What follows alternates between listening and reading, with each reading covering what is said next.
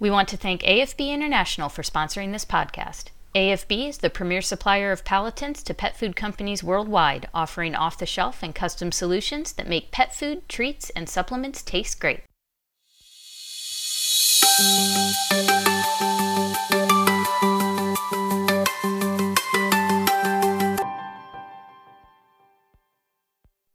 Hello, and welcome to Trending Pet Food, the industry podcast where we cover all the latest hot topics and trends in pet food. I'm your host and editor of Pet Food Industry Magazine, Lindsay Beaton, and I'm here today with Greg Aldrich, Associate Professor and Director of the Pet Food Program at Kansas State University. Hi, Greg, and welcome. Hello, Lindsay. Thanks for the invite. Hello, podcast listeners. This is post recording editor Lindsay, and I'm speaking to you mid edit to clarify the timing of the episode you're about to listen to. As of when this episode goes live on February 1st, 2023, Dr. Greg Aldrich is the newly appointed Chief Operating Officer for premium pet food company Nulo.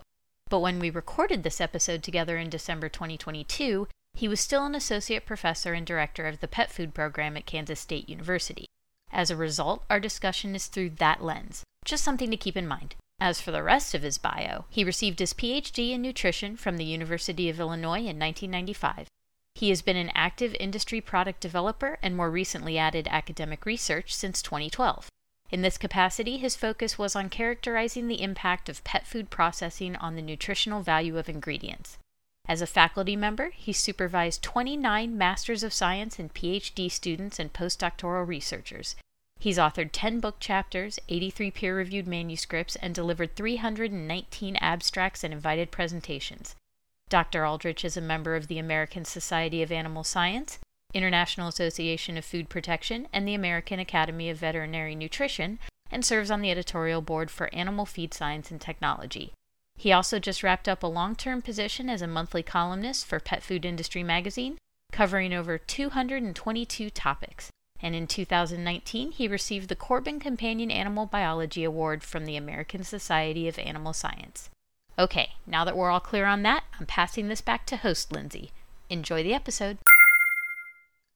Greg's extensive expertise in all things pet food nutrition and processing, as well as the pet food space overall, is why I've brought him on today to answer this question Where does the idea of a circular economy fit in the pet food space?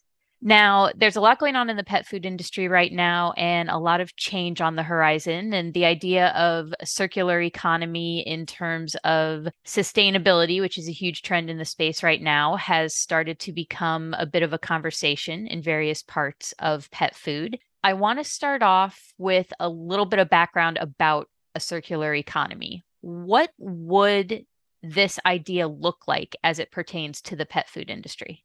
Well, Lindsay, let's start with just defining what a circular economy is. And, in a way, we kind of have to back into it. Our traditional thoughts and concepts of an economy are that we have some sort of raw material that we're producing, and then we convert that into a finished good that is then consumed by the public writ large. And then what we don't use, we throw away. And so it's a one way ticket from production through to waste. And that could be landfill or it could be just discarded down the sink. But the bottom line is, is that there's always a big portion of that material that we spent time and energy producing that gets thrown away with a circular economy, the idea is, is that there is a world without waste. We don't waste anything. And so as we're growing crops or producing livestock or fish or other inputs from the foods industry, that we go through this process of raw material production through conversion or production of food products through use, and that any of the secondary metabolites the co-product streams, the packaging, or anything else gets reconverted into something that we can use. It might be back into food or it might be into an industrial process. But the idea is that we're not losing that material. We're capturing as much as possible so that we're not polluting the environment. We're not blowing too much CO2 into the air. The whole idea is waste not, want not. And the bio part of that is we're applying it not just to everything, it's mostly the biological materials that we would consider for food production.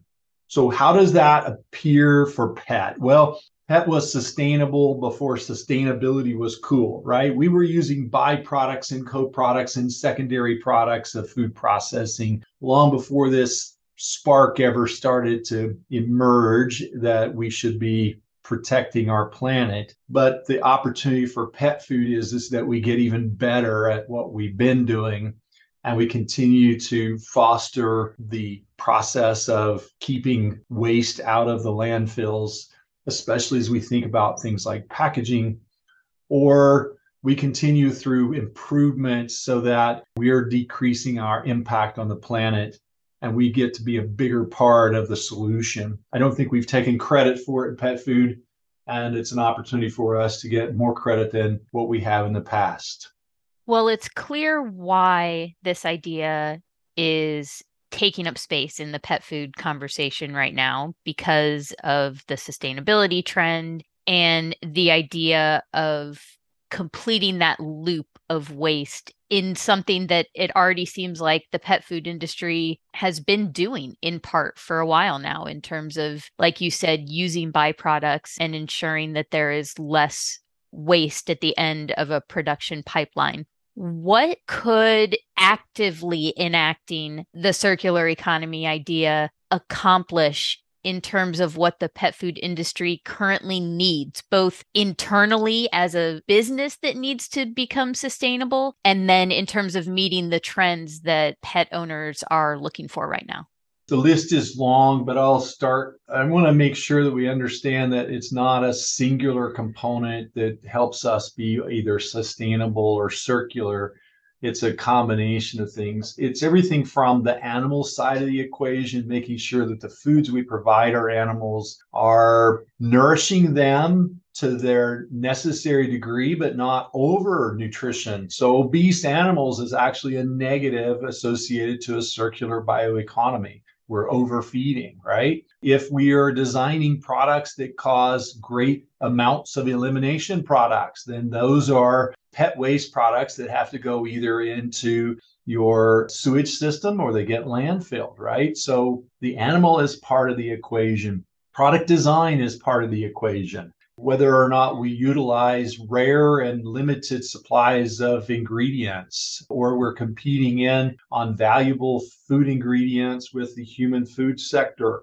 It even includes the distance the product has to travel. So if I'm purchasing rare ingredients from halfway across the world, there's a lot of shipping and processing that had to go into it. And so we just have to chip away at each little bit of those sorts of things. The manufacturing process, are we producing these in the most energy efficient manners? And down at the very end of its life cycle, in regards to packaging, are we using the lowest cost in terms of environmental cost? Packaging styles that are going to get the product in its uh, most pristine manner to the pet without causing great amounts of waste that we have to go to landfill with. There's just a myriad of things that we can be looking at in pet that will answer some of those questions. Why is that important? Well, we've been doing some of those things, but it's at this stage, it's an opportunity for us in the production of pet food to have a position that we can describe to the industry. It's important for us to be able to retain the right kinds of ingredients so we have them for the long term. It's all of those factors. More recently, the companies that are entering into this area, it's a new avenue to promote their product to attract customers. So I see it having an impact across the board.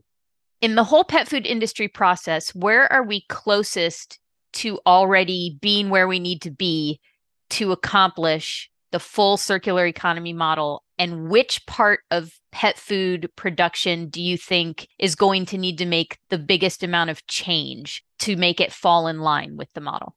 I would tell you that our traditional foods were pretty close to that baseline already because we were using animal byproducts as protein sources. They weren't feeding excessive levels of protein, which is one of the most expensive ecological components. They were using large bags and they were mostly paper based.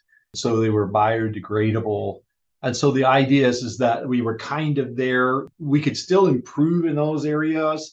But as we've emerged in the last dozen years or so, two dozen years, with a continuing fragmentation and differentiation in the market. It's all important for establishing brands. But at some point, as we get more and more quote unquote elitism built into the system, we're starting to get into products that are fresh, as an example, delivered to your home every day. That last mile is where we start to invoke some additional cost from an ecological standpoint to provide the nourishment of the animal. We go to ultra high protein formulas for an everyday couch potato dog. We're starting to unbalance this notion of being in that circular bioeconomy.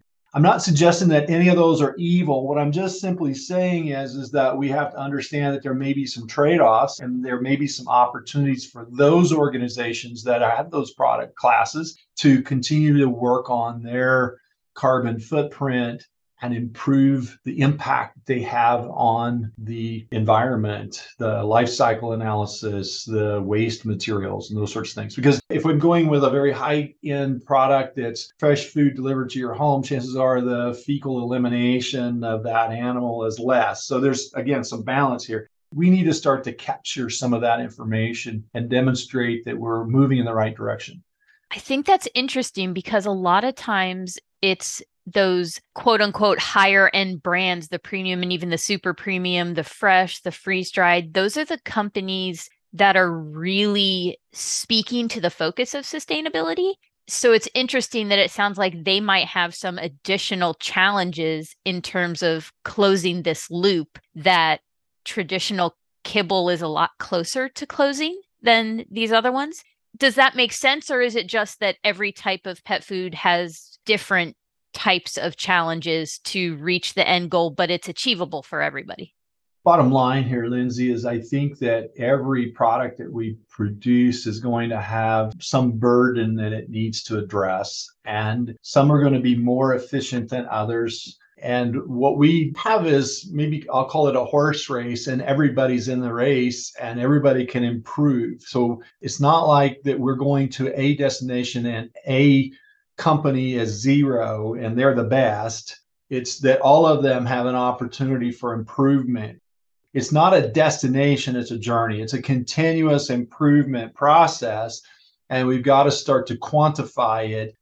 If companies decide that they want to give themselves scores, that's great because that creates a different sort of currency for competition than just price, right? Or just simple nutrient composition. It gives us another layer here that we can start to have a different discussion, a different narrative, a different point of view. And I think it's going to improve products for everybody. Is a circular economy model the preferred answer to everything that's going on right now in the industry in terms of sustainability and building the future of the industry. Are there other models that we could evolve into as well? Or is this really the number one goal we should be aspiring to, in your opinion? My opinion is that's the number one goal is waste not want not. It's world without waste. It's the idea that if we're going to expend energy and resources and fertilizer, carbon, oxygen, carbon dioxide, all of those elements that go in along with solar radiation. And we're going to grow things from the ground and we're going to rear animals and fish from the sea. Then, you know, we want to make sure that whatever we do there, there's no wasted effort. And it comes down to at the end of the process, we have this beautiful system, this ecosystem that we've built in North America and in Europe, and it will come along in other regions of the world. As we continue to mature that, there's always going to be little side streams of material that are going to be secondary to the original intent. And if we can figure out ways to capture that carbon, to capture that nitrogen in a way that we can reintroduce it, call it upcycle, call it recycle, call it whatever, if we can capture all that and reuse it in an efficient way, then that's going to decrease the requirement for food and other consumer products across the globe. And we can continue to have the carrying capacity that we need. And pet food needs to be a part of that. So, your original question was Is the circular bioeconomy the right model, or are there other models? You know, there's probably other models out there. I've not tried to delve into what the deviations are over the last 30 or 40 years. I would tell you that this whole idea that we're captive in this rock called Earth and this terrarium, and we've only got one circle to work with, is kind of where we are. We either recapture those materials and use them effectively, or we dump them and hope that something good comes of them. But we've put a lot of energy into it, and I would hope that we could capture some of that out of it. PET can be a part of that with the way the industry is operating right now and with the resources it has, do you think this is an achievable goal? And if so, what do you think the timeline looks like? So, first off, I don't think it's a goal. I think it's a continuous improvement. And every company needs to start to adopt some thought process around it. Almost all of them I talk to are starting to at least communicate about sustainability. Some are looking at it as sort of greenwashing and using it as marketing. Others are taking sincerely and implementing some steps. All steps are beneficial. They're continuous improvements, increments, little bitty steps every week, every month, every year. And eventually you get more efficient. Whether or not we get to a plateau where improvement can't be made anymore, I don't know. But I would tell you that we're going to get better. The market's going to help us get better because I think consumers are tuned into this. And this is probably the bigger thing. This is the biggest shift in our thought processes, Lindsay, in the last 20 years. And that is consumers, the younger generation is becoming more and more aware of this whole concept. They're going to start to demand in the market companies that are communicating that back to them. And then I think we're going to have substantial improvements. Then we're going to have metrics not everybody's going to use the same metric. But I know at least one group that looks at four different approaches, right? And any company can pick any one of those four to go down a sustainability channel. There's probably six or eight or 10 different components that any pet food company could go down that path and start to make a case for why their product is better for the environment, better for the circular bioeconomy, decreases waste, improves sustainability, those sorts of things. So I'm looking at this as a process of getting to better over the next 10 years rather than worrying about getting to a place.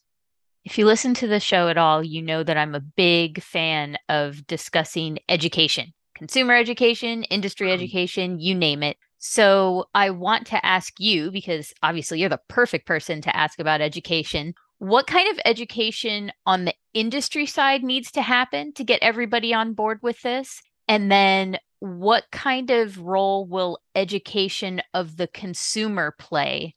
How can they help the industry help itself? So, from the industry side, and I'm going to pick on our friends in regulatory affairs, both from the AAFCO and federal government, FDA, as well as the companies. And at some point, we've got to decide that we're going to improve the nomenclature and description of ingredients so that they don't vilify and create negatives associated with their utility and I'm going to pick on the term byproducts, right? Byproducts is a vilified term by consumers and activist groups, but in essence, a byproduct is just secondary to its intended or primary purpose. And we need to make those positives rather than negatives. So let's get the language fixed and I think there are some opportunities to educate and negotiate with those entities so that the terminology describes what the ingredient is. It doesn't create a negative persona or perception. And for too many years, we've had debates over this, and it's just fallen on deaf ears. It's time to get right with where this needs to go for the bioeconomy rather than worrying about whether or not it's an old term that's always been there. Let's fix that. That's on the industry and, and regulatory side. On the consumer side, we need to get them educated, trained, communicated, opened up to the notion that upcycling and recycling and capturing secondary products for our pets. And I'm talking about things like byproduct its name would apply to things like liver, chicken liver would be a fantastic ingredient for my pet, but it's called a byproduct because of the regulatory. Go back to plan A, right? So we've got to start to educate people on what these terms mean and what the value is associated with their pet and where their pet fits in the economy. And at some point, the pet owner needs to be the one helping demand that these products that they're feeding to their animals provide better for not just the nutrition and their pocketbook, but for their community. And that's kind of what we're talking about here is the community. How do you get everybody on board with that? Because I feel like it's really gotten baked into the language at this point and the perception of things. So, how do we either go back or move forward so that people can see it in the appropriate light? You're absolutely correct. Those terminologies are there that we've been fighting them. And I quit fighting those languages or those terms. I tried to do, my students get tired of hearing me say this, but change the narrative. Change the narrative. Don't try to get in defensive mode and try to refute somebody's argument against something. Identify what the positive are, you know, accentuate the positive and ignore the negatives and the idea here is, is that if we can change the narrative, if we can show the good and the valuable and the beneficial, then it may change a few hearts and minds. We're never going to change them all, though. It's really about mass action. You know, the pet food industry is selling eight and a half, nine million metric tons of pet food every year here in the US. It's a what a 40, 45 billion dollar industry you know, if we can start to shift a portion of it, we're going to have a pretty substantial change. It's a big mass, it's a big ship. So if we can start to steer it just ever so slightly away from where it's been and get better at these things, then it's going to improve. Before we wrap up, I want to dive into that more because the future focus seems like it's going to be a very important part of making all of this happen. Just people having a vision of what the future could look like in mind and mm-hmm. continuous improvement in going towards that future. And then once you get there, then move the ball forward some more and move it forward more and just continually keep pushing. No stagnation. Where do you think the industry is right at this moment? And then where do you see the industry going? Do you feel like we're on a reasonable timeline of improvement right now? Is it going too slowly? Is it moving fairly quickly? I want to get a sense of where we're at and how we're moving. Are we at a snail's pace here or are we being reasonable compared to other industries? So I'm going to pick on people. I'm going to use comparisons to resolve that or to come up with a framework for comparison where we are. And I would tell you that we're 5x better than the human food industry today. Doesn't mean we're at the end and doesn't mean that we are have accomplished everything, but we're far and a, a way better off than where the human foods industry is collectively. We're making them look good because we're taking a lot of their co-product streams today and converting them into products for pets. And a lot of folks are accepting of those products. And so I think we're in pretty good spot. The continuous improvement areas that I think we've got to see here, Lindsay, are going to be probably in the, the last mile, how we get product from the retail or distribution to our homes. I think there's some huge opportunities for us to do improvement in packaging, even product design. I think we've got to get better at nutrition. And it doesn't mean more nutrition, it means better nutrition, better in regards to you know there's not a lot of funding for nutrition research for animals. We may be over nutrition we may be under we've just got to do better. And so those continuous progresses i think puts us at if this is a 100 mile journey i think pet food to get to that next step is at mile 68 we're two thirds the way but we still got another third to go. That feels pretty optimistic to me. I feel like that's further than i expected you to say I understand that, but remember, we're going to get to the mile marker 100 and we're going to move the mile marker again, right? We're going to get better, continuous improvement. And one of those things that we're going to do is continue to look at all of these different technologies. You know, I'm talking about things like insect proteins and biodegradable or consumable packaging, using waste streams from the slaughter industry like blood and converting those into yeast products that we then feed back into pets all of those things are going to make us move that needle even further. It's going to continue to support the human foods industry. I've seen reports where people are trying to point a finger at PET as being a net negative to the sustainability through carbon footprints. And I think they're full of beans. We're actually in pretty good shape. We're out ahead of most, but doesn't mean that we can't continue to improve. And by communicating and educating about those strategies with people and pets, I think the message will actually translate over to people in their own food. So it's a win win. Let's say a company is listening to this and they want to do some kind of analysis on where they're at within their own respective business in terms of contributing to where we eventually want to be as an industry with the circular economy model. How would a company go about building an analysis of their business to figure out where they're at and what next steps they need to take? So first, if most people will look at doing a life cycle analysis, so that's start to finish of the cycle of that product. Uh, you can measure it in things like carbon footprint, CO2 production, from start to finish. And several industries have taken that on. It usually gets some help from some engineering folks to help with that computation. There's some assumptions you make along the way. So, an industry or a company can certainly go out there and start that process. There's a few groups out there like the Pet Sustainability Coalition that can help you with capturing bits and pieces of that information.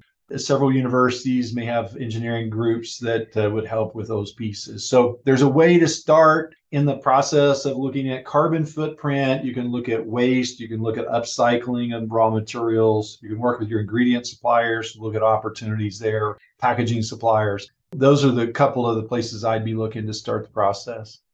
It's a big project. This is a big area, and I would encourage people to wade their way into it. Don't get discouraged by its size or some of the vernacular. Just wade into it, and then eventually it will start to become a part of the culture of your organization. You won't understand it completely overnight. I feel like a student in this business, and so I'm going to continue to learn. I think that's a great point to make. And it's one of the big reasons I wanted to have you on to discuss this because it is a huge topic. Mm. It involves the entirety of the industry, which is why I think it feels so big. Anybody listening to this podcast is involved. Anybody who's involved in pet food is involved. And that makes it a massive project with a ton of moving parts. And like you said, there really is no end. It is continuous improvement, but we're already on the path mm-hmm. and it's time to be more intentional about it, right? So that we're not losing the way and we know where we all need to go as an industry and we're moving forward on the path with whatever respective portions of the industry we're involved in. So I really appreciate you being on today to try to break down some of this with me so that people know even where to start because I think we are all learning about this in a way that we, even five years ago, were not focused on. That is it for today. But before we go, I want to do a little plug. Where can people find you? And where can people find more information about K State's pet food program? First, thank you for the invitation to visit on this topic. We're going to continue to pursue it at the university level in our research for quite some time. We think it's got a lot of legs under it for us as a research and a place to train students. For us at K State, there's a specific pet food website. It's k-state.edu forward slash pet dash food. So if you go out and just Google or whatever search engine you use, pet food at K State, chances are you'll find us. Excellent. That is it for this episode of Trending Pet Food. You can find us on petfoodindustry.com, SoundCloud, or your favorite podcast platform. You can also follow us on Instagram at Trending Pet Food Podcast. And if you want to chat or have any feedback, I'd love to hear from you. Feel free to drop me an email, podcast at petfoodindustry.com. And of course, thanks again to our sponsor, AFB International, the premier supplier of palatants to pet food companies worldwide, offering off the shelf and custom solutions that make pet food, treats, and supplements taste great. Once again, I'm Lindsay Beaton, your host and editor of Pet Food Industry Magazine, and we'll talk to you next time. Thanks for tuning in.